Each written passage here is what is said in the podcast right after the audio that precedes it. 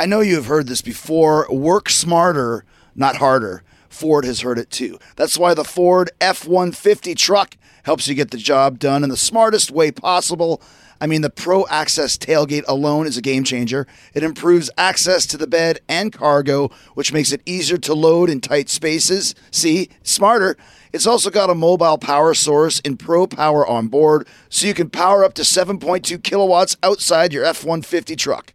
That is definitely working smarter. And imagine what you can do with that power at your next tailgate party. Tough this smart can only be called F one fifty. Find your local Ford dealer at Ford dot com. Pro Access tailgate available starting spring twenty twenty-four. See owner's manual for important operating instructions. This episode is brought to you by Progressive, where drivers who save by switching save nearly seven hundred fifty dollars on average. Plus, auto customers qualify for an average of seven discounts. Quote now at Progressive dot com to see if you could save. Progressive Casualty Insurance Company and Affiliates, national average twelve-month savings of seven hundred forty-four dollars by new customers surveyed who saved with Progressive between June twenty twenty-two and May twenty twenty-three. Potential savings will vary. Discounts not available in all states and situations. Talk is Jericho, baby. Talk is Jericho.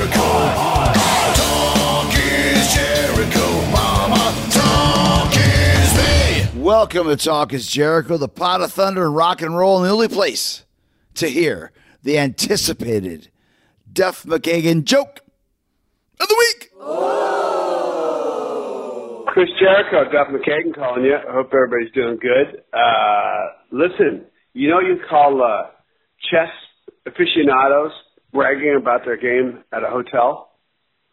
Yeah, you call them chestnuts. Boasting in an open foyer. Thank you very much. Goodbye. uh, thank you, Duff. We're starting the new year off right. The first joke of the week for twenty twenty-three. Onward and upward. And today on Talk is Jericho, I've got Jeff Jarrett, which is insane after almost ten years that Jeff has never been on as a solo guest. And he's talking about everything. How he ended up at A E W. How his A E W office gig turned into uh, a spot uh, back in the ring, and the splash he's made since his arrival, working with Jay Lethal, Sonjay Dutt, and Sotnam Singh. We talk about his last run with W W E in the office and in the ring, what happened and why it ended. We get into his early career in Memphis with Jerry Lawler and the lessons he learned from his dad, uh, Jerry Jarrett, and of course, Jerry Lawler, the king himself. We talk about T N A, how and why he got that started, and what he thinks about its growth and longevity. And Jeff gives a full accounting of his involvement in Ric Flair's last match. Before we get into it with Double J, the Chris Jericho Rock and Wrestling Rager at Sea Four-Leaf Clover sets sail February second to the sixth from Miami to Great Stirrup Cay. We are just a few weeks away, still a couple of cabins left for the vacation of a lifetime. The ship is the only place you'll be able to see Jerichohausen, the tag team of Jericho and Downhausen versus the Guns, and also the only place to see the inaugural crowning of the Jericho Cruise Oceanic Champion. So much great A E W talent will be out with us too.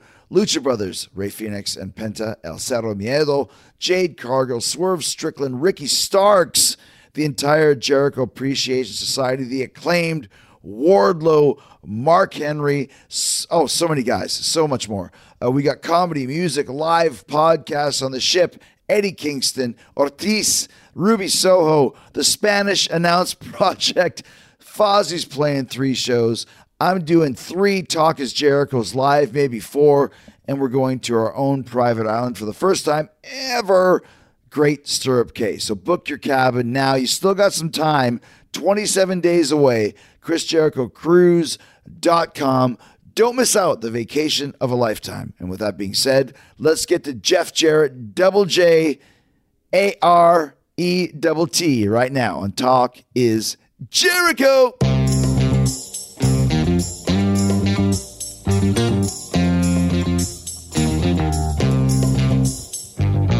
All right, so it's blows my mind after almost ten years that Jeff Jarrett has only been on for a short period of time uh, with Nick Aldis when you guys were doing the Glow, the G W F, whatever it was. Yeah.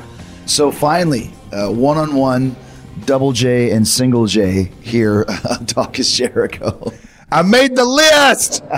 Finally! I finally got invited to the cool kids club. That's right, huh?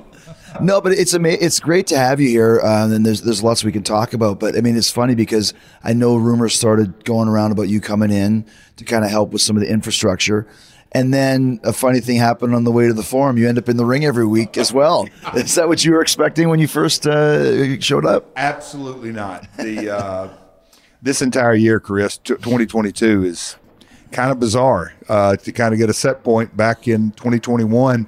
Uh, you know, coming out of the pandemic and, and everything that went with it, I just kind of one morning, uh, I've always worked out, gone to the gym and all that kind of stuff, but but I've never had a trainer. And my buddy who trains Titans and Preds and country music stars, he, we just started uh, almost like we do in the business, a running joke. He's like, I'm going to start training you and you're really going to get in shape. Finally, I said, all right, I'm going to take you up on that offer. And so I just, no real focus of, hey, man, I'm going to get in the best shape I possibly can. And then the beginning of this year, Game Changer Wrestling, they had reached out and did the Hammerstein Ballroom, and then N W A, hey, special referee Crockett Cup is in Nashville, and that, and then took a summer internship at your former employer. No, that's what I call it because it was only uh, about one hundred days, one hundred day day. But anyway, did that with live events, and then we all know what, what uh, their their regime change and all that. But I did SummerSlam, and then Conrad and Ric Flair's last match. That was, you know, uh, old Double J was kind of option B and C. It was it, it, it going into it, it was going to be a single and then a tag and then a six-man and all kinds of different scenarios. But then it just kind of fell into place, and um, did the Ric Flair last match, and then, uh, yeah, out of the blue, uh, just kind of had started having conversations uh, with the place you built, mm-hmm. the house that Jericho built. Yeah. That, that, that um, but no, all kidding aside, and and that was all on, I guess you could say, my day job, the director of business development. Uh, I'm very familiar with Universal Studios, obviously the live event business. I'm a third generation promoter. I got some international projects that have been in the works, some for three or four or five years, uh, others been been going about twelve months. So those conversations took place, and then, like you said, funny thing on the way to uh, the bread store, hey man, do you want to put on your boots again? And here we are. It's kind of you know, crazy. I, I know for sure because Tony saw you uh, in the match with, with Lethal against Flair and, and Andrade, Flair's last match. He really liked the combination of you and Jay, and I think that's one of the reasons why you're doing this, because you had such a good showing in that match. Yeah, well, which is the history between me and Jay, me and Jay Lethal, uh, a little independent promotion called Cyber uh, Cyberspace Wrestling in Wayne, New Jersey, right when T N A was going. And so we were just doing the Wednesday shows, and so I was taking uh, independent bookings, really, Chris, just going out, making a buck, but also trying to really get into the D N A of W C W had closed down. Independent wrestling was not like it is today. You guys were off doing, you know, mm. the W W E deal. And so just kind of looking for talent up north, really anywhere. And here's this kid, Jamar Shipman, Jay Lethal, yeah. who, man, I just really fell in love with. Got to got to know him personally. Uh, we had a, you'll like this story. I've, I've told it a couple of different versions of it. But uh, one night, I'm the heel. He's obviously the baby face. I knew his mom was in the crowd on the back row, and I just kind of looked up at her and quit, kept staring at her, just drawing a line on her. Finally, she kind of stood up, and then we started jaw-jacking, and the people got into it. And then we went on about our match. I came back the next month, and we did a deal. By the third month, she was in Jay's corner, and she chased Double J around the ring one night. But anyway, that's how far back uh, we go. And then at T N A, uh, you know, he's a great wrestler, and he would always do the impersonations. And people looked at me crazy, and I said, I'm telling you, he need that needs the black machismo needs to be an extension of his personality. There, he's so good at it because he can do all the outlandish promos, but he can tie it in, and then he can go wrestle. Mm-hmm. Great. Mm-hmm. So I've been a huge Jay fan way, way back. And so for us to have that opportunity with Ric Flair's last match, we were in the dressing room before we went out, and we, me and Jay kind of had this connection. I just looked at each other. I said, what are you thinking about? He goes, look at us after all these years. And Sonjay flew down, which was really cool for, for that. Mm-hmm. He wanted to be there. And the three of us had been tight. And then Karen walked in the room, and she knows how tight we are. We kind of had a corny quasi special moment before we went out, but it was cool. So yeah, me and Jay, uh, and we got good chemistry in the ring. And mm-hmm. I, I think the whole group with Sotnam is truly a one in a billion talent. I think there's so much upside with him. And then Sonjay and the pencil, there's some, uh, I think there's some good chemistry between the four of us. I think that's cool about it too. You're doing the same thing that, that I've done for years, where like, we don't need to see, you know, Chris Jericho versus Jeff Jarrett, right?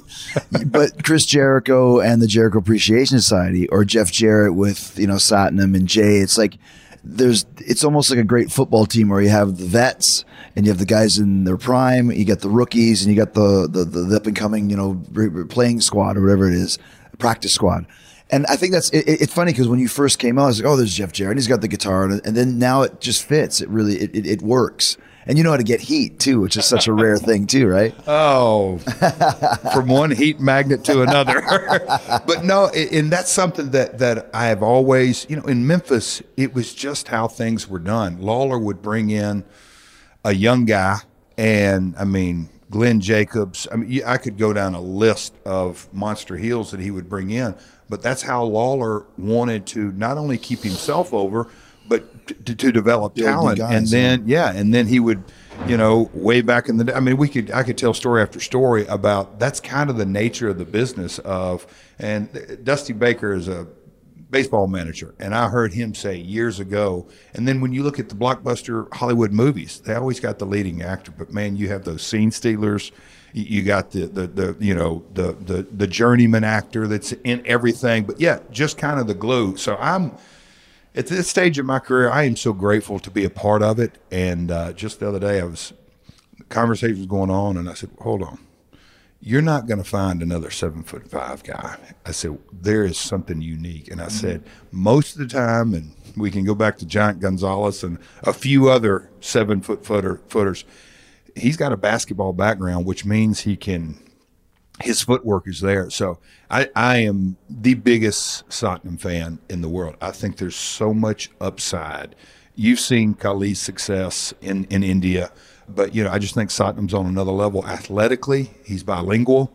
He got a great lineage. And so I just, you know, I'm really bullish on him. And so I feel I'm lucky to be a part of the group that I'm with, because Jay's highly decorated, uh, came in. There's so much talent here. So I, I think as a unit, collectively, one plus one plus one plus one is a lot more than four. Mm-hmm. I think, mm-hmm. like your Jericho Appreciation right. Society, y'all together as a group is great today and even better for tomorrow as those kids develop.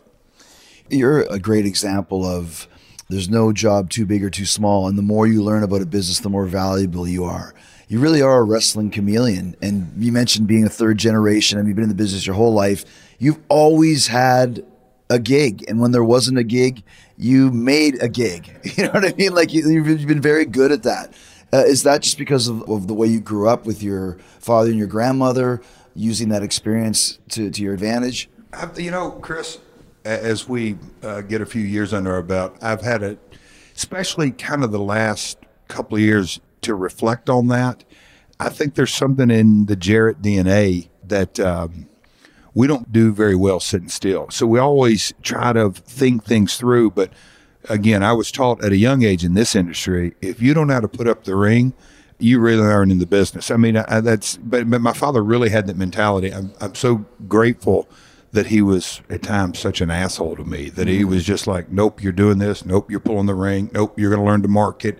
You're going to learn to run the concession stand. Just every job in the territory days, he really wanted me not just to be around it, but to actually take ownership in it. And so I learned that from a young age. And then, you know, going to W W E uh, or W W F in those days, when you just kind of look at the garden and then all of a sudden you have this market rep and this guy runs live event production and this guy runs T V. You just kind of see how it all works together. So I've always been, I'm one in five in my family as far as siblings. I'm the only one that got the bug, but man, I am so fascinated to this day. And now with social media, that, that, that how, how it all ties together. So in a lot of ways, still, I'm more of a student of the game today than I was twenty years ago by far. But I just had dinner uh, with my dad the other night, and he was sitting there like an eighty-year-old man does, bitching and moaning about this. And, and I'm like, what? And he's got these rental properties. And, and literally, he's retired five times in his life. I'm done. But over the last couple of years, he got into, about the last eight to ten years, he got into flipping homes and houses. And I'm thinking, what are you doing? But going back to, he doesn't like to sit still. So mm-hmm. he turned one property into another, into another. And then he's selling some off now. But anyway, yeah, just that entrepreneurial spirit, I think, is in you. I think it's in me. I, I think it's, we just don't like to get comfortable doing the same old, same old. All right, there are some seriously talented luchadors in A E W, and not all of them speak English, which can make putting together matches a little challenging sometimes. That's why I signed up for Rosetta Stone. I'm learning Spanish, amigos, amigas. See, already learning. Haha, Rosetta Stone is the most trusted language learning program. You don't even have to learn Spanish, though, because Rosetta Stone has twenty-five languages, including French, German, Korean, Arabic, and Polish, and Japanese. That's what I'm going to do next. I spent a lot of time in Japan, and I still work with a lot of Japanese wrestlers at A E W, like Takeshita. So having a better handle on the language will definitely show in the ring. Communication is key. And learning Spanish on Rosetta Stone has been so fun and easy. They've got this true accent feature that gives you feedback on how well you're pronouncing words, sort of like having a personal trainer for your accent. I'm using the app, but you can also do the lessons on desktop or laptop. I also like that I can download the lessons and do them offline, which is perfect for a plane. I can sit there on a flight and work on my Espanol. So don't put off learning that language. There's no better time than right now to get started. For a very limited time, Talk is Jericho listeners can get Rosetta Stone's lifetime membership for fifty percent off. Visit rosettastone.com slash Jericho. That's fifty percent off unlimited access to twenty-five language courses for the rest of your life. Redeem your fifty percent off at rosettastone.com slash Jericho today. That's rosettastone.com slash Jericho. Do it today. Was it hard when you first started being the promoter's son? Because a lot of people think, oh, it's the easiest jo- easiest place to be in. But I would think it's probably the opposite, not just from your father, but from the other boys and from everybody else around. And I got lucky. I used to not think that it was one hundred percent lucky, but luck to me is almost the same as being grateful. Mm-hmm. that, that um, when I broke in, obviously, it was kind of the end of the territory days. And so that mentality, but Nick Goulas was the old Greek promoter that my father bought out, uh, gotten into big promotional war. But he had a son named George, and I saw George, gosh, ninety days ago. but but George didn't have a lot of athletic ability, never put in the work. Uh, his dad kind of gave him everything. He never paid his dues, not just as far as running concession stand or setting up the ring. He really didn't pay his dues as far as learning his craft. And so my dad witnessed that, and my dad, the only reason my dad became the promoter is that Nick really gave him the opportunity, because Nick was running the business in the ground because he had blinders on and was pushing his son as the top star. So that opened the door. So here's my dad, a young businessman, and then he grows and gets successful and successful. Then all of a sudden I come along, his son. He went so far the other way that just the respect for old timers, respect for just kind of the whole mentality. He just went so above and beyond, but it gave me a, a, a perspective on the industry that I'm glad that I have. And Cornette used to say it, and I still say it today, because he, he really coined it. Being the promoter's son is the greatest blessing in the world and the worst. Mm-hmm. And it just kind of depends on. So I made it through the early tougher years, but as time went on, Um, I think, uh, you know, even a Bill Dundee or a Frank Morrell, some, some old timers that are around, they kind of knew the real story, and they're like, no, that kid gets zero handout. No, I don't give a shit. I, I've seen it. You know, mm-hmm. I mean, there's, we only got an hour today, but I can tell you some stories that um, I've driven two hundred fifty miles from my house to apologize to Jerry Lawler in person because I asked him not to eat in my car. And my dad found out the story. I had a brand new picture money, had a Cadillac. We had to drive up and down all the miles, all this. I'm taking Lawler from, I don't know where it was, uh, from the, the show, but like one hundred miles, not even seventy-five miles I was driving or something. We got in the car, and guys, you know how the boys are. Whopper, or what, I mean, just crap everywhere. So I got some O C D back in the day, and I uh, anyway, that's the story. But anyway, I said, hey, no eating in the car. That was the car rule. Lawler gets in with this food and everything. They start ribbing, and Lawler's like, you don't want me to eat in the car? And I'm like, well, Jerry, n- n- no, I, I would rather you not. And he's just like, you're serious? I well, it's a brand new car. So I kind of stuck to my guns. Lawler calls my dad and tells him this story, kind of chuckling, but kind of like, hey, this is where your son's at. My dad went through the roof. Oh, wow. I mean, son, I want you at my house, because I had to drive from, yeah, I want you at my house now. Okay, you know, before cell phones. Okay, I go up there and walks in, and he comes in, and he he used to have this, like a chain like we use in wrestling. Yeah. He used to keep it in his pocket, and he'd twirl it around his thumb and twirl it around his thumb. And I walked in, and he's just sitting there doing that. And he said, I'm going to just make this real short and sweet. Hadn't I taught you about respect? And he goes through this whole speech that I listened to, and he says, all right, when's your next day off? And I said, Sunday. He goes, okay, you're driving to his house. No phone calls. You're going to apologize to him in person. Wow. Really? So from my house to Memphis and back. About a seven and a half hour trip. So I got to think about it all the way down and cuss my old man, but not Lawler. And then, anyway, but no, I know I got long winded there, but I'm no. very grateful that my dad looked at the business the way he did and wanted me to respect the industry. And that's carried with me a lot of years. I love this business more than I do. I, I love it more today than I ever have. Mm-hmm. And I, you know, for me to have the opportunity to appear on T B S and T N T and Global at this stage in my career, shit, are you kidding me, Chris? Well, Love you, it. you learned the respect for the business. I mean, I came in a few years after you did, but obviously not to go on a, you know, back in the day, but there really was, it was a lot harder to get into the business back then. And when you did, like, you didn't want to make those mistakes, because you, you know, if you disrespected one of the vets, you would get, you know, shit on your bed, or, you know, the, the eyebrows shaved, or all those different things that you, we don't really have anymore, probably for the better, but yes, you know, yeah, yeah, yeah. It, it's a different vibe now. The, the world's changed. Mm. And, and I get it. I've got five kids, and, and just the discipline and the interaction and their awareness. I mean, we didn't, yeah, I don't know what to tell you, boy, we're sounding like, Chris, we're beginning to really sound like two old timers, but you know, the Twitter, Instagram, TikTok, they're aware for so much. And, and the, the, the opioid, opioids and the fentanyl and yes. just all the exposure, and, you know, if we're getting into really life lessons, there's the, the porn that's on, t- just they are bombarded with so much in society. I just think, yeah, it's definitely a different world that we live in, and our business is different. Mm-hmm. But, you know, kids come in today, and, and I see their athletic ability and kind of their passion to do it. It energizes me, and I want to help the guys yeah. big time. Now, you mentioned coming in kind of for uh, doing to business in the infrastructure part of A E W. So, because we are, and I've noticed this, obviously it's not a secret, but we grew so fast, yeah. so quickly. Like three months in, we had a one hundred sixty million dollars television deal with T B S. And much like anything else, we were green as a company. So I think there was a lot of, you know, uh, responsibility to some of the Jacksonville Jaguar um, management to do some of our stuff. So now we're, we're working on building a whole infrastructure of our own, and you're a part of that. So what is some of the jobs that, that you are being asked to do here on that side of things?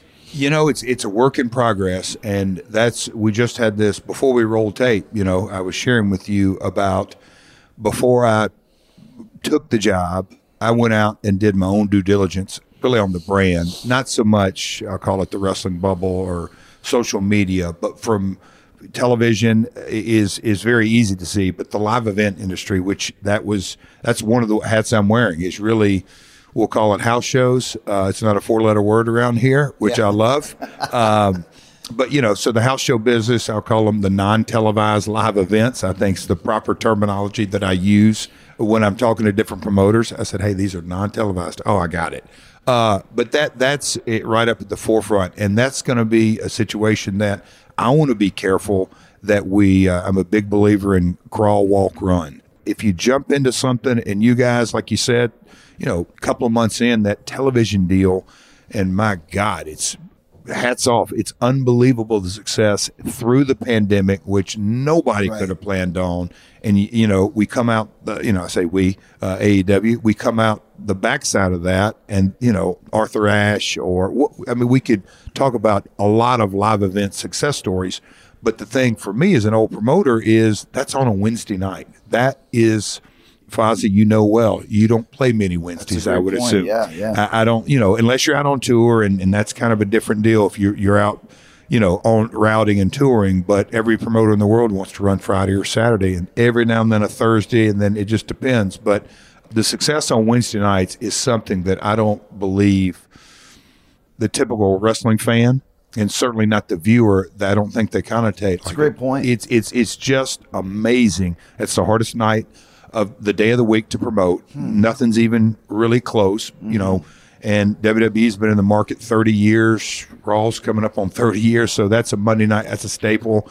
You know, I don't think there's any mystery into why uh, Friday night SmackDown. I know they're Fox is a programming, but, you know, Friday night's a lot better night to sell tickets. But anyway, success on Wednesdays is huge. So now getting into the non-televised events, I want to be real careful that we strategically and, you know, help with the guidance on getting, we call them C and D markets, but candidly markets that Dynamite's not going to go to. Right. Like Dynamite is an, it is at the top of the top of the top. And I can tell you, you know, we're not Garth Brooks or Taylor Swift, but we are a property that's fifty-two weeks a year, that's incredibly valued, incredibly successful.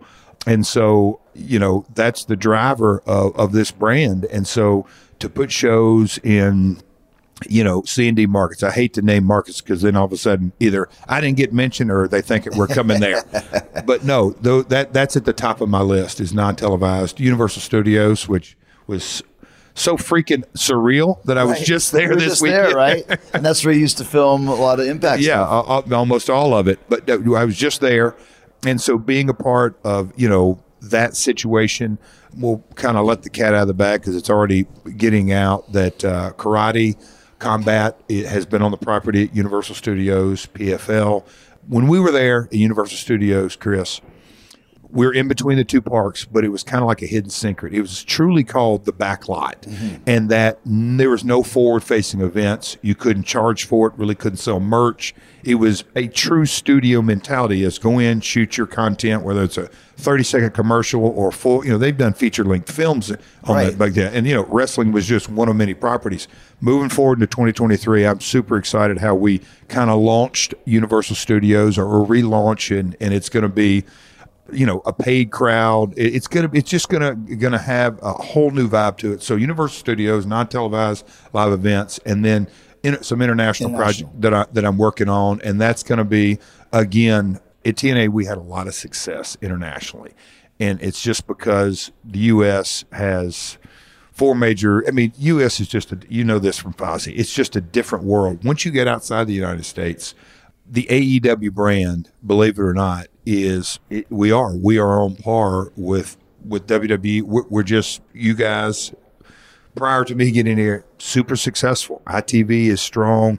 We're, we're growing. T S N is strong. Yeah, yeah, yeah. I mean, yeah. I, I still never really consider them international. I feel yeah, they're yeah. they're home. They're just north of the border. Right, right, but yeah, right. It's truth. I mean, well, you're talking about ratings in other countries. Yes, they're, they're, huge, they're huge. Yeah, huge. And that was something that literally. Um, Chris, I, I was here, I think, my fifth day, and uh, our, our friend Kevin Sullivan, I'm texting him, and I said, hey, man, I need to get a deck put together. He's like, dude, are you already doing this? I said, yeah. I said, I need numbers in Canada. And so anyway, they came along, and I was, man, it's fantastic. The, yeah. the, the growth internationally is super exciting, and because America is so developed, you know, Raw on Mondays, N X T Tuesday, Dynamite Wednesday, SmackDown Friday, uh, Rampage Friday, Impact, all the different things. So America has a lot of content, but we can sustain it. We, we can internationally, they don't get that. So I think the growth of A E W internationally, not just the U K, India, Australia, South America, all through Asia, man, I think we're going to see a growth period. Just because pandemic, some parts of the world are still coming out of it, but a lot of growth to be done internationally. You know who's living large at my house? My three cats, Mister Mittens, Indy, and Snickers. And you know why? Because we switched them to Pretty Litter. Okay, so it's really me and my wife and my daughters who are living large thanks to Pretty Litter.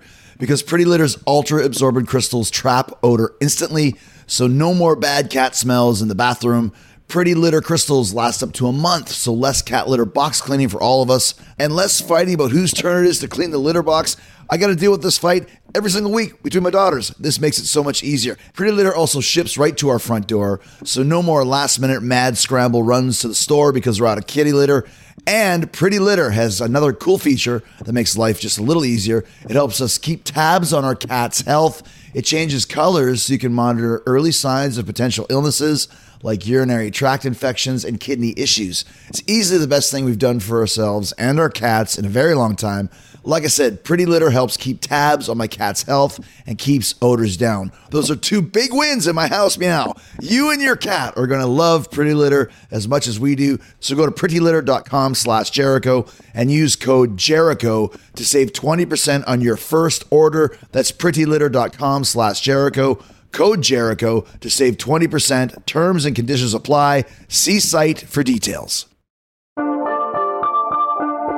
I think you, you pointed something out that a lot of people might not even realize just how valuable the A E W brand is already. Because once again, we're still only three years in, you know, and I think, you know, there's, it's wrestling. You have times when you go to a city and you sell out in two minutes. You have times where you struggle a bit, but I think people forget just how big it's grown in such a short time, and we haven't even been outside of the country yet besides the one show in Toronto.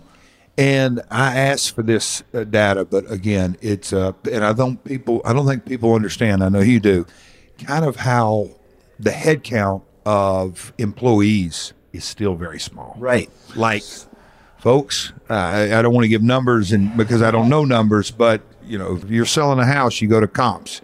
W W E, you know, over a thousand employees, and then independent contractors. We ain't anywhere in that stratosphere. Right. Yeah. So a small head count, but that's smart because uh, it's very obvious the the the focus has been in the television product, and when you really look at the strength of the brand, and I know uh, from the the quick due diligence I did. You know, we have been to repeat markets already, and I know even with the pandemic, we've been to repeat markets. So, so there's a lot of new markets we're going to in twenty twenty-three, which that is just such a understated value point that, oh, you've never been to Laredo. Oh, you've never been to El Paso. Oh, wait, you're going to Seattle. Seattle, major market. Portland, Sacramento, Bay Area. We've never San Francisco. That, yeah. That's coming up. That's yeah, huge. Three shows there. It's, yeah. yeah, so it's huge. So the growth, I think twenty twenty-three. You can I can already just see kind of the surge that, and that's just really, I'll say, spreading our wings a little bit more because the focus has been on that Wednesday night Dynamite in you know twenty markets, thirty markets. Growth is going to be an understatement, I believe. So you've worked on opening companies, starting companies quite a few times with, with the original T N A, and then we mentioned the, the the global that you had. I know you did the one in India, the Ring to King. Um, were those, I mean, there's a story I want to get to here. Were those by necessity? Because you go, uh, when you when I came to W W F in ninety-nine, we had a very short period of time we were there yeah. together. Yeah. And you were working with China, and then I was working with China. I kind of inherited her from you. You sure did. Right? It's we've the, never talked about we've that. We've never talked about that. That's this. A whole nother podcast. It really is, but I would love to hear the story that I've heard about for years of, of that sh- that show in Cleveland, the Good Housekeeping match. Yep.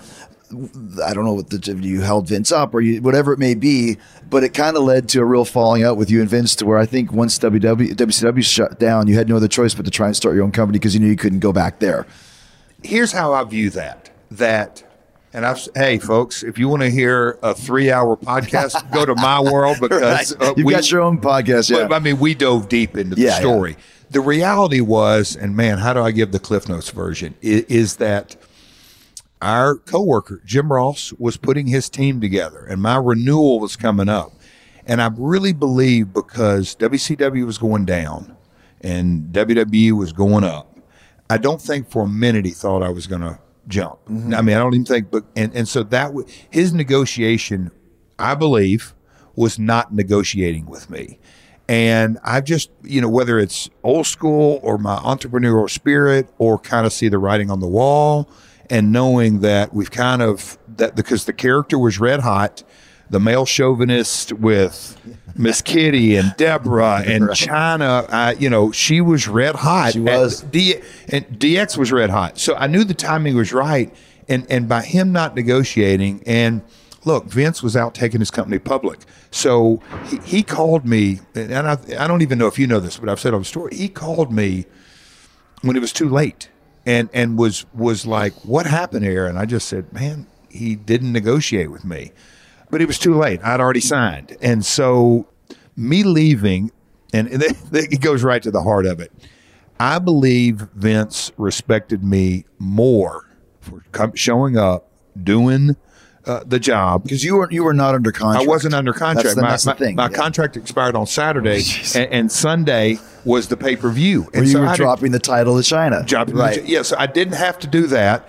I also knew that, hey, here is...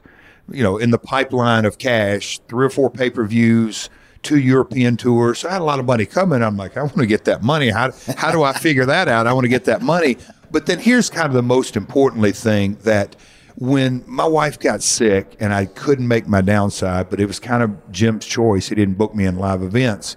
He lowered my downside at a two-year deal from ninety-seven to ninety-nine. He lowered it. And and I've gone into this in detail. And so he lowered it. And so then when we got into the negotiations, and here's where it kind of got way, the sto- the wrestling story just, it blew down. Me and Jim came, we he, Jim was trying to come to a figure in Cleveland that I'm going to write you a check tonight. I talked to my attorney. He says, don't take a W W E check. And I'm like, what? He goes, nope. Get it from Gundarena. There's going to be that much cash in the house. So the the check was from Gundarena. And so that was kind of my, here's how we're going to play ball. I don't have to be here. I can leave right now, Jim. I'll walk out. Here's your belt. No hard feelings. I'm not on contract. No, no, no. We want you to drop the title. I said, okay, here's kind of the parameters. I want the money from Gunn. I want this. I want this. And look, we got a sellout here. I'm not the main event, but it's kind of a high profile. And there's a little leverage on, y'all want this belt to be transitioned. So I did all that deal.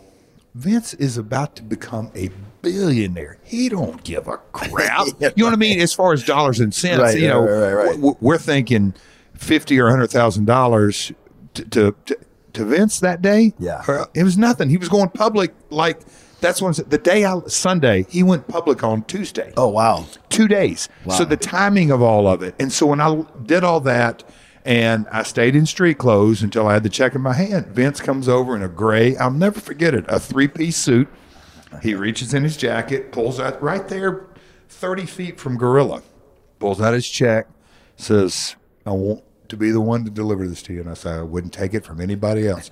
And he gave me a big hug and um, went to the ring, you know, got dressed, went to the ring, did the match, came back, flour and all that crap all over me. I kind of acted like I was going to hug him, but I didn't. Yeah. I ran and showered. I was getting out of there.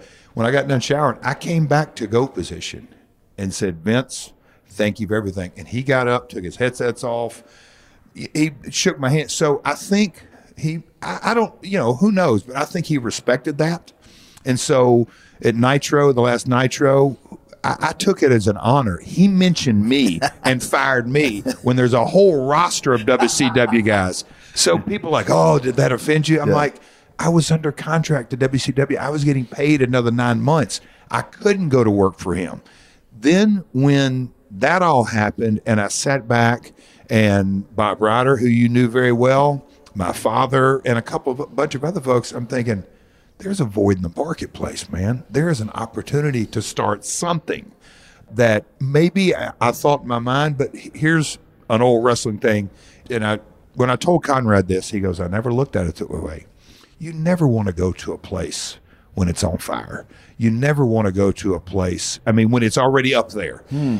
When you already have a boatload of talent. So they had all the W C W, you know, right. they had they had the roster with you were there, all of that. Then Vince had the pick of the litter, Nash, Hogan, Goldberg, yeah. guys that I'm well aware are way above my stock. Mm-hmm. And we could go after failure after failure after failure that didn't work out. So I knew for sure I don't need to go now. I need to bide my time because there's no demand for that. Kind of like this situation, you guys, when when Tony approach me and I'm like wanting to do all the director of business development, no, all this. And then he got into, we've already discussed it, no, the magic of you and Jay and this and that. And I'm like, okay, I can see this working, all that. But anyway, so that the opportunity was there for me to launch T N A. And, and so that's, I kind of seized that. My dad went with him and he, he saw it. And look, it was a lot of ups and downs, but that was the, that was the real impetus for me to jump off into starting T N A. I just knew there was a void in the marketplace. You, Tony Khan saw the huge sure. void in the marketplace. I just love the old school. And once again, that's something that probably Vince loved, the fact that you give, get the check from the gun arena, gun arena.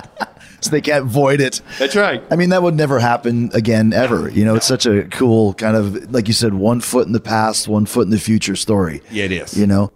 At Bet three sixty-five, we don't do ordinary. We believe that every sport should be epic. Every goal, every game, every point, every play. From the moments that are legendary to the ones that fly under the radar. Whether it's a game-winning goal in the final seconds of overtime or a shot on the goal in the first period. Whatever the sport, whatever the moment. It's never ordinary at Bet three sixty-five. twenty-one plus only. Must be present in Virginia. If you or someone you know has a gambling problem and wants help, call one eight hundred gambler. Terms and conditions apply.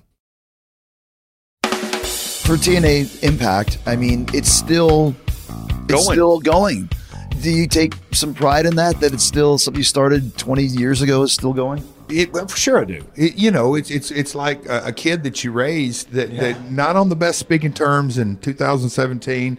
I'll take all the blame or, or as much blame as needed, but I do have a lot of sense of pride in in um, and from a professional point of view to, you know, look, T B S and T N T are top five networks. We got on Spike in the Viacom family.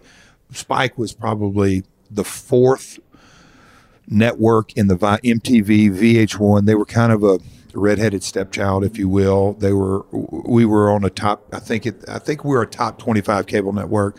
Not bitching, but, but we got really successful. It took us a lot longer than three years, but you know, we were making six, eight million dollars a year. oh seven, oh eight, oh nine. So really built that thing and got it rocking and rolling. Kind of dated you on a Cheesecake Factory meal one time. but, right. but no, we, we had built that thing up. So from a professional point of view, you know, Jill passed away in, in oh seven. And that was, you know, from a personal point of view, dark times. Professionally, just the opposite, Chris. Mm. It was something that I, to this day, very proud of. We were, we got that thing rocking and rolling. And then it became, oh, that looks easy. And me and the Carters, not me and the Carters, me and Dixie got sideways. And look, I'll take my responsibility. I didn't deal with everything perfectly. Uh, there's a lot of blame to go around, but that those times are very good. And then in two thousand thirteen, when me and Toby couldn't back by uh, controlling interest, I, I I just knew the writing on the wall that it wasn't going to be, it wasn't sustainable in, in the current model. Mm.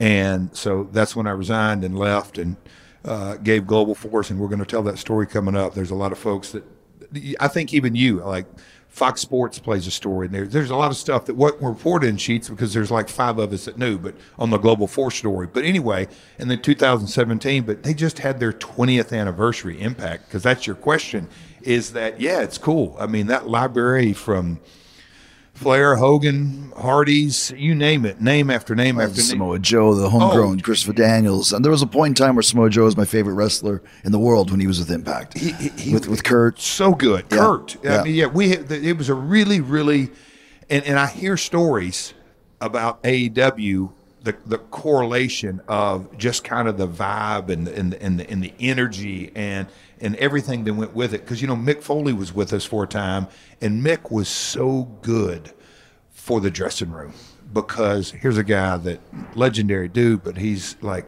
he, he was so good. So anyway, a lot of good times in that. And yes, I am, again, I'm so glad Anthem, you know, yeah. your backyard, yeah. Len Asper, but th- that group got a hold of it with deep pockets. Mm-hmm. You know, we consider all day, and the the business is so subjective. It's because it's creative. But yeah, I, I'm super impressed that they're keeping on, keeping on.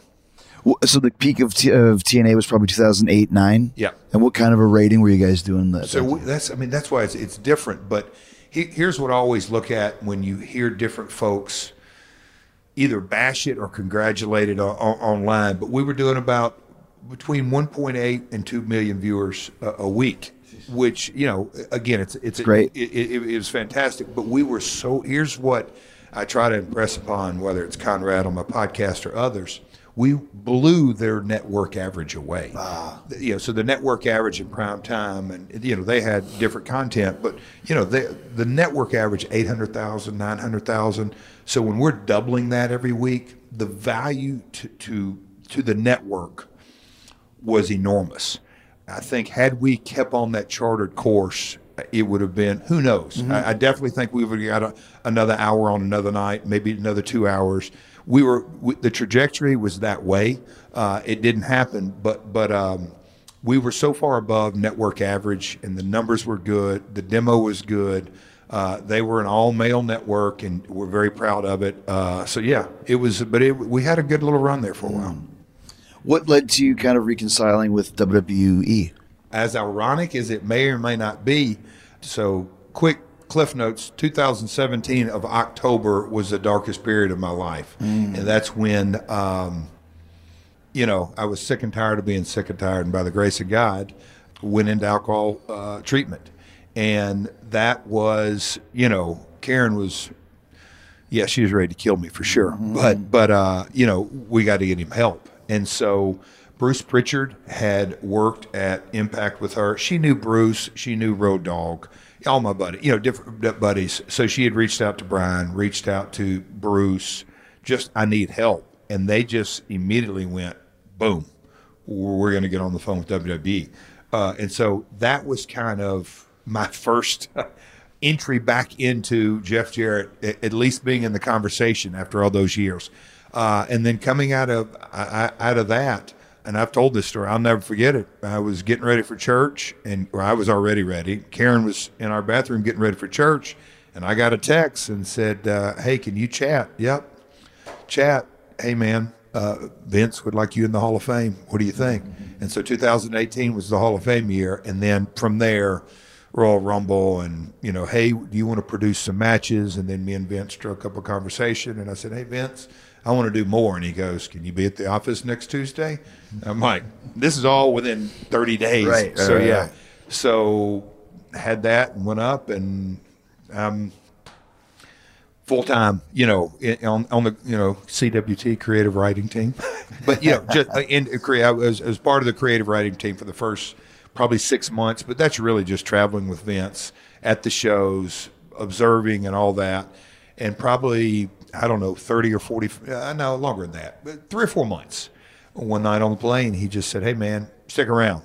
And then that, he said, I'd like for you to kind of dive off into live events. And I was just like, hell yes, I'll do that. And then uh, we did that, and then, then the pandemic hit, no more live events, and he moved me over into international. And that's something that has been right up my alley. I feel lucky that I got that opportunity mm. to kind of look at, learn. I mean, you know, T N A is one learning ground. Through the Global Force days, I uh, also had an international agent who, again, uh, that continuing education, but then seeing the W W E system from an international perspective, uh, I learned a lot, amazed a lot, and then I, I think that can really help us, Chris, as, as I sit here sure. today, m- moving into the future with A E W. At Bet three sixty-five, we don't do ordinary. We believe that every sport should be epic. Every basket, every game, every point, every play. From the moments that are legendary to the ones that fly under the radar. Whether it's a three-pointer at the buzzer to tie the game or a player that goes two for two at the foul line. Whatever the sport, whatever the moment. It's never ordinary at Bet three sixty-five. twenty-one plus only. Must be present in Virginia. If you or someone you know has a gambling problem and wants help, call one eight hundred gambler. Terms and conditions apply.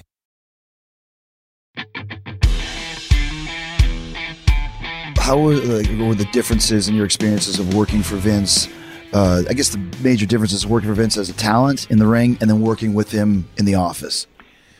Well, to back, you know, I left in ninety-nine and, and we weren't public.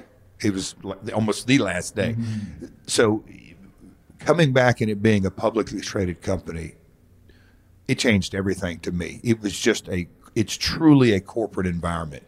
And all the good and the bad with it, the benefits and, and all that kind of stuff. But it's also um, it's just a different vibe. It's a it's a publicly traded company, and you're well aware of that. And I think there's some good and the bad comes with it. You know, we're entertainment. I don't have to tell you that. I mean, so, uh, you know, I don't think A C D C, Kiss, Aerosmith, any of those legendary rock bands were ever a publicly traded company. And there's a reason why. I don't think Fozzie's ever going to go public. But, you know, it, it's because what we do, it is so unique to what we do. Wait, you, you mean you want to lose tonight? Yes, that's what we need to do. And then the following Wednesday, no, I need to win tonight. Well, you lost last week. Yeah. To an outsider, people don't understand. And I'm trying yeah. to drill down and do some simple, uh, a, a simple analogy. But when I came back to W W E and it was publicly traded, that was different.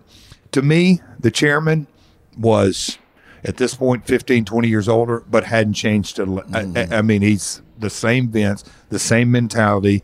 He, you know, he's going to work harder than you, so he expects you to work as hard as yeah. him. Yeah. You're not going to outwork him. All of that mentality, still, to me, very, very, very creative. Of course, we all ebb and flow and, and that, and maybe as we get older, we don't change our ways. But f- for the most part, Vince is Vince. He's uh, his track record, he's hit a lot more base hits and home runs and grand slams than struck out. Just look at the track record.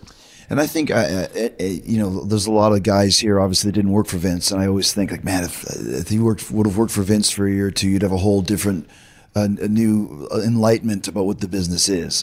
You know, because you learn so much from that, from him, and also, too, about the changes of the business, you know?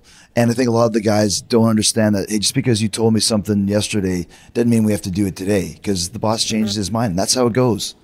That's life. That's life. I yeah. mean, it truly, it, it, it's situational. And the thing that, and you, you know, you work Mexico, you work Japan, you work some Smoky Mountain, working for different, even if it's bookers, like I tell Dutch this, uh, and I've told him, you know, that's working with him. So I worked as a talent in the territory days. Then later I worked for him in Puerto Rico. Then he worked for me.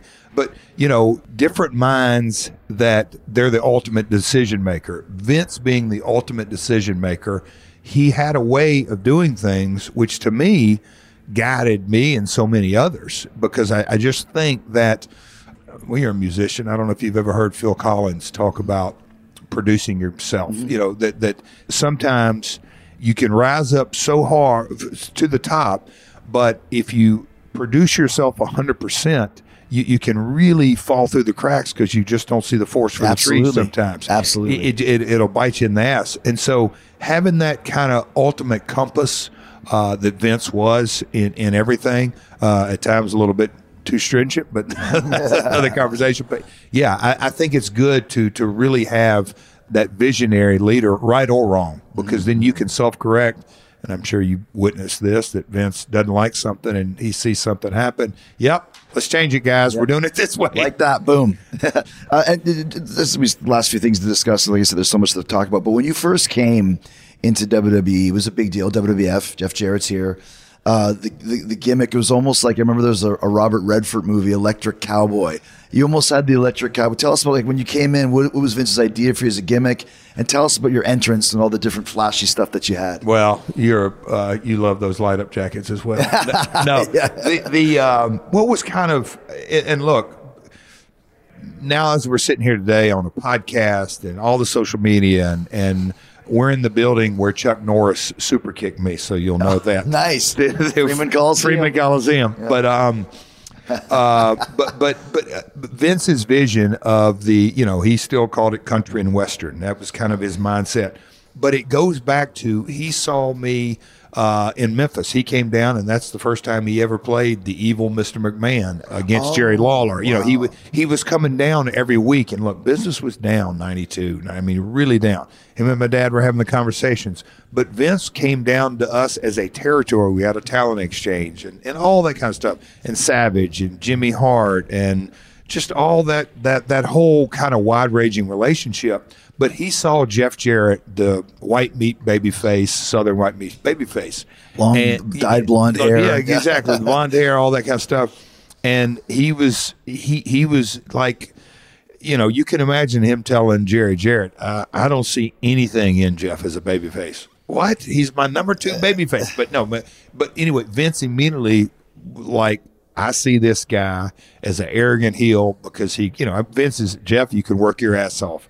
You can talk your ass off. You can do all this, but we got to create something larger than life. And he just kind of rolled out that, you know, you, you're arrogant and you're going to use the W W F and rename it the Double J F because you want to take over country music. And country music fans or non-music country fan, non-country music fans won't understand this, but at the time, Garth Brooks, Clint Black, the Hat Axe of, of Nashville were really exploding into pop culture. Yeah. They, they were doing a crossover. It wasn't just country music. It was really a crossover in the early nineties. So I kind of fit pop culture in a way, and he just kind of saw that that character in me, and then him and Bruce had the conversation and said, Vince goes, wait a minute, look at his name. Two J's, two F's, two R's, two T's. Have him spell his name. And him and Bruce had the conversation, and then Bruce hits me with it, and I'm like, what? And then all of a sudden, about the third, fourth pre-tape, I go, I got it. This is yeah. super arrogant. Uh, an asshole spelling his name at the beginning and at the end of every promo is heat. It's yeah. just like, yeah. I don't like you. People don't like me to this day, I think, because they, they ingrate. But yeah. that whole character, and then um, I was there, and he didn't re- Vince the the stripes, and you know, Porter Wagner was his point of reference to country music, not Garth Brooks. It really was. Porter was his point, but but from uh, like the sixties. Yes, but but kind of the flamboyant. And so once he kind of saw oh, I see, yeah. the, the flamboyancy of the outfit, because in my mind, uh, a country music wrestling star doesn't wear boots and tights. I just I, I wanted to, and so that's where I came up with the five stra- or the straps and all that, like. I can't look like boots and tights or Southern babyface, all that. So came up with that. Once he kind of saw that, and he's like, all right, I want to add a hat and this. He said, and then he just kind of clicked and said, I want a light up suit. So when they called me, I, one of those phone calls you never forget, pal, I'm sitting in this little area in my old house. What do you think? And I just went, Vince, I don't know how we're going to do it, but hell yes. I hate it looking at yeah, it just, it, Just, again, the new generation era, wasn't the attitude era. It, it fit for what we were doing then. And uh, we had some steam behind it. I just I, I had a real good feeling that I loved the vision of that. So, how was the light-up outfit made? Oh, my gosh. To this day, you watch the Raw in, um, God, the, the Bradenton, uh, south of Tampa. I won the title in uh, Tampa, uh, I C title, Tampa. Royal Rumble ninety-five, we did Raw the following night. And so I had worn the light up a, a little bit, but it was not as fancy as yours. Yeah. Literally battery packs in the shoulders, gotcha. Had to flip it on. It was handmade. Yeah. It, it, it was not a professional. We don't have the technology we have today, so all that. But the I've still got a scar right there. It burned through my shoulders, and it starts burning me, and I'm squinching like that. And Lawler's doing a King's Court interviewing me, uh, but it's funny. But, no, it was it was handmade by – remember Richie? Yeah, Richie Posner. Brother, Magic. Brother Richie. He yeah. put it together, and uh, he's like, oh, man, I'm so sorry because I had blisters on my shoulders on that. But anyway, we kind of were perf- perfecting it a little bit and a little bit, and the hat would come and go, but the lights would go out. Anyway, we were trial and error. We paved the way for you, pal. Yeah. Last few things I want to talk a little bit about uh, about your experiences uh, tagging and, and, and hanging out with Owen Hart. Once again, just the, the, nobody has a bad word to say about Owen. We're very happy to have Martha involved and have the Owen Hart uh, tournament. So kind of like talk a little bit about what it was like to team with him and hanging with him. You know, uh, and I there for a long time, I when people would ask me about Owen, they were like, hey, man, give me a rib story. And I would kind of be almost adamant uh, not to kind of dive into uh, over the last four or five years, Chris, I, I refer to B S. That's before sobriety. So B, B, B, B S. But anyway, I, I didn't want to tell rib stories, but I didn't really realize how much I had really uh, just suppressed so much of the emotion that I had for him. But in treatment, that was something that, one, I cried my eyes out, but I really began to appreciate the friendship. But I always told that story that me and Owen, from the day, and he came to Memphis in ninety-two, and we, him and Brett, we had some tag matches. Me and Lawler against Brett and Owen. Oh, and, damn! Yeah, yeah. It's, Must we, be some we, good so, stuff, yeah. yeah. So, but but and we hit it off, and you just can imagine, you know, Brett and Lawler were the big stars. whatever. But me and Owen always just kind of hit off. We're promoters' well, kids. Another son of the promoter, yeah. Yeah, son of the promoters. So, so we almost never talk wrestling. Never. We always would talk uh, kids and, you know, your education or what's going on in Nashville, what's going on in Calgary. So we had that kind of kind of deep relationship that we didn't talk wrestling. So running up and down the roads, I didn't, you know, we, we never really understand how much we should have cherished those times mm-hmm. because Owen could just make the simple day of just silly ribs. Oh, Matt Miller, whatever, going through a drive-thru with Owen, going to a convenience store, just paying tolls that Owen would, you know, give the guy a, a twenty and then it's wind blowing and on purpose he's going to drop it, make the guy go chase it at the gate, come back with it, then Owen ha- and then make him count out the change, and then Owen goes, no, no, no, no. I actually have a five. Can you give me just? We're at a toll booth for five minutes for nothing. But it, it's kind of Owen's set point on life that he was never in a rush to do anything. Just Owen was Owen. It's just it is still hard to describe. And I know some folks, and even Karen, will, will were like, I don't, because me and Road Dogg were together last year at a signing, and I started doing some stuff with a marker, you know, the deal with the yep, marker and the Sharpie, and I'm getting Brian on the, and Karen's just like, you are really being an ass. Why are you being so mean to Brian? He's getting frustrated. I said, I said, Brian, come here. And he's like, Karen, it's okay. It's kind of an Owen deal. Yeah, he, yeah. He's just needling me on this. So anyway, you, you had to be around Owen to really fully, I don't have to tell you, but to yeah. fully appreciate him. Um, but I do, I, I miss Owen just because of his perspective on life. He, he was a guy, he just had his priorities in life. I mean, mm-hmm. he never got wrapped around the axle of anything that wasn't important. He knew it was important. His wife, his kids, providing for his family, putting a smile on a guy's face. If I can help this guy, I'm really going to help him. Uh, that was Owen. Now, he'd drive Jack Lanza and all the other agents and talent and everything, Ahmed and Jim Doug, you name it. He'd drive them crazy, but at Owen's core, uh, one of the purest human beings I've ever met. It's one of the reasons why, I mean, we, we worked with Martha for over a year, Tony and I, to kind of put together something that she was happy with. And, and my original idea was, I'm sick of Owen's life being equated to the end of his life and this dark cloud. I want people to remember that he's a pioneer and an influence on the style of wrestling today. Yep. And also as a character, he was great. And as a person, he was great. So uh, that's one of the, the biggest things. I want there to be a bright light when you think of Owen Hart, not a dark cloud. Yeah, yeah. You know? And that was my whole mentality of, because there was there was, there was a period of, we're not going to talk about the accident. Yeah. We're not going to talk about this. Let's talk about Owen's ribs. And I felt, it's funny you said that, Chris, I felt that was a such a disservice mm-hmm. because, and I get it. I'm not, look, I'm not, you know, the party pooper here, but it's just a part of who Owen was. The man that had the integrity that Oge and Athena didn't get the opportunity to experience firsthand, it'll never pass away. But that that's where, you know, you're talking about his legacy in Japan and, and it just his influence on everything, to, to me, just the core of the human being. That's what I, when I saw Martha had signed the deal and, and, and the foundation being a part of it, I said, okay, now the opportunity is going to be there for the world to see the complete Owen Hart. Right, right. What was it like working with him in the ring as as, as a wrestler? So, you know me, Chris, I love to laugh and cut up and back in the day, party, all, all that kind of stuff. But what kind of, I guess maybe it's a Lawler deal or in Lawler. Anyway, once the bell starts, I am serious. I, I, I'll kind of joke around, yeah, but yeah. not much. I'm, all right, let's go. A, I, I'm not, I don't have a good poker face. If I get to laughing, I, I, I, I don't want to do that.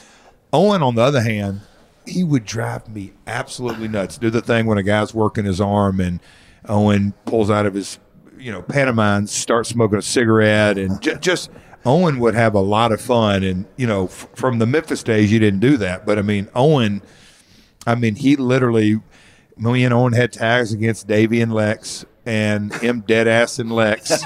On the and, gorilla press? Yes, on the gorilla press. And, you know, Davey Boy, because Owen's like, hey, hey, feed in for this press slam. He's going to get you twice, get me twice. All right. And then later in the match, and Owen's, uh, and I'm like, don't do that to Lex.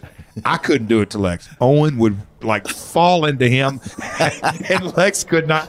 I mean, Owen, he didn't care if it was a sellout house or not. Oh. He was doing it. On my Hall of Fame thing, me, Edge, and Christian got to relive the, the red nose. That's the last rib Owen really played. And what's, the, what's the red nose?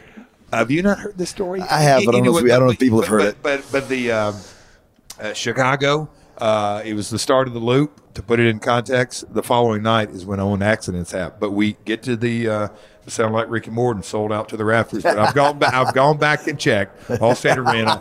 It was a. It was. A, it was sellout house. Stone Cold. It was really a good house. Yeah. But we were working with uh, two young uh, fellow Canadians, Edge and Christian. Me and Owen. And Owen gets to the building late because he's leaving Calgary. He d- didn't care. He literally lands uh, at O'Hare right over there. I mean, he gets to the building at showtime. We're on like third or fourth. And we had had the match, so we pretty much, I said, all right, let's go over the match, let's go. And Owen's like, no, no, no, come here, come here, Jeff. And we go in those, one of those little bathrooms, and he comes there, and he pulls out, and he said, hey, here. And he hands me this ginormous red nose, fake nose that I'm going to put on. And I'm like, what are you talking about? He said, yeah, the spot in the beginning when they throw us together, but they do the ten punches in the corner.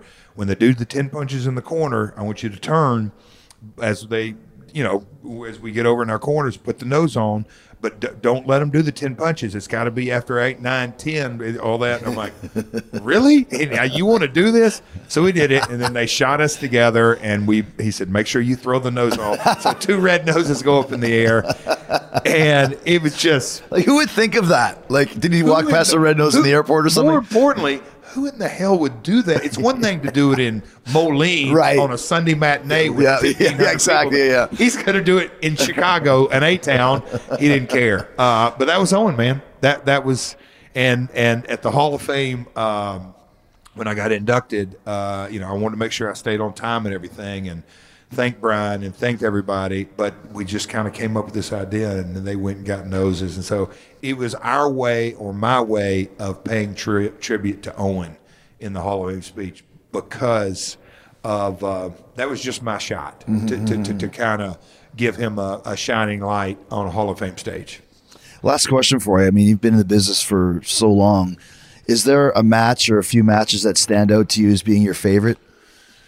Oh, man, Chris, that's hard. I, when I answer this, I always try to go through the different eras. I had some sixty-minute Broadways with Lawler mm. that, that I look back on and cherish because I'm thinking, how the hell am I going to go sixty minutes with this guy? We did a babyface sixty minutes. Damn. Damn. He's so good, man. How good is Jerry Lawler? He's so, yeah. and, and his cadence uh, of all of it, just unbelievable. The Moondog matches I had, which were really hardcore, before it was, you know, was that with Randy Culley or Larry Latham okay. and Bill Smith. Gotcha. But so the Moondogs, and there were some hardcore matches, and and look, it wasn't no A E W, W W E kind of houses, right? But it popped the territory when a time territories weren't popped, right? It, it the people wanted to come out and see it. Uh, mm-hmm. You know, when you look at that, that era, eighty-nine, eighty-nine, ninety, ninety-one. Anyway, that, and then of course the Shawn Michael matches, yeah.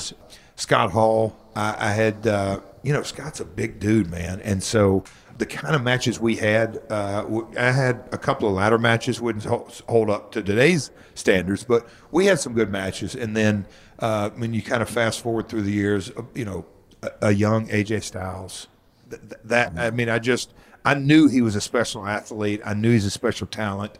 It, it just, we had some matches that, that to me were for sure some of the best of my career. And then it goes without saying.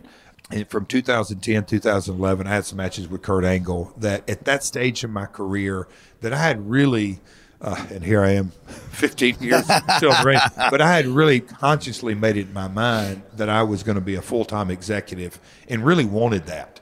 And then that opportunity came up and I just said, all right, let's dive in. And Kurt's timing on false finishes yeah. and submission holds and knowing he, he, you know, again, I was sat under the Kurt learning tree several times during that era. But th- those were some of the matches. We had one in Charlotte on pay-per-view, like to kill me. But but uh, it was th- those. So different eras, yeah, different sure. times like that. And then I know this may sound crazy, but the Ric Flair last match, you're a heel and a babyface. You you are you are truly an anomaly. The the the, the connection you have that oh, just transcends. It, to me, it does. It transcends. Uh, believe me, I got buddies in the gym. All this, you know, your connection with the audience is never been done, because I think from a Thank music you. perspective and the theme song, and you don't need.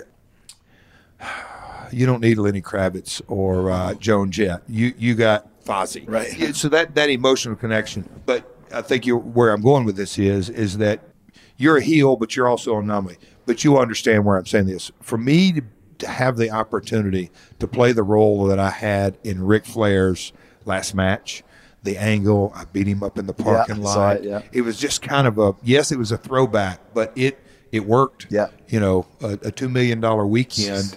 And hats off to the Nature Boy. God bless him. I wish he'd slow down, but he's going to keep going the way he wants. That was really special to me from a professional point of view is, is that I was the heel that got to do the honors. Yeah. Well, Jeff, it's great having you in A E W. You look great, and it's great having you here in the ring and out of the ring. And uh, they'll probably have to take us behind the woodshed and shoot us before we ever get out of this business. I made the list, folks. I got on Talk Is Jericho. I appreciate you having me on. I really do, man. Thank you, man.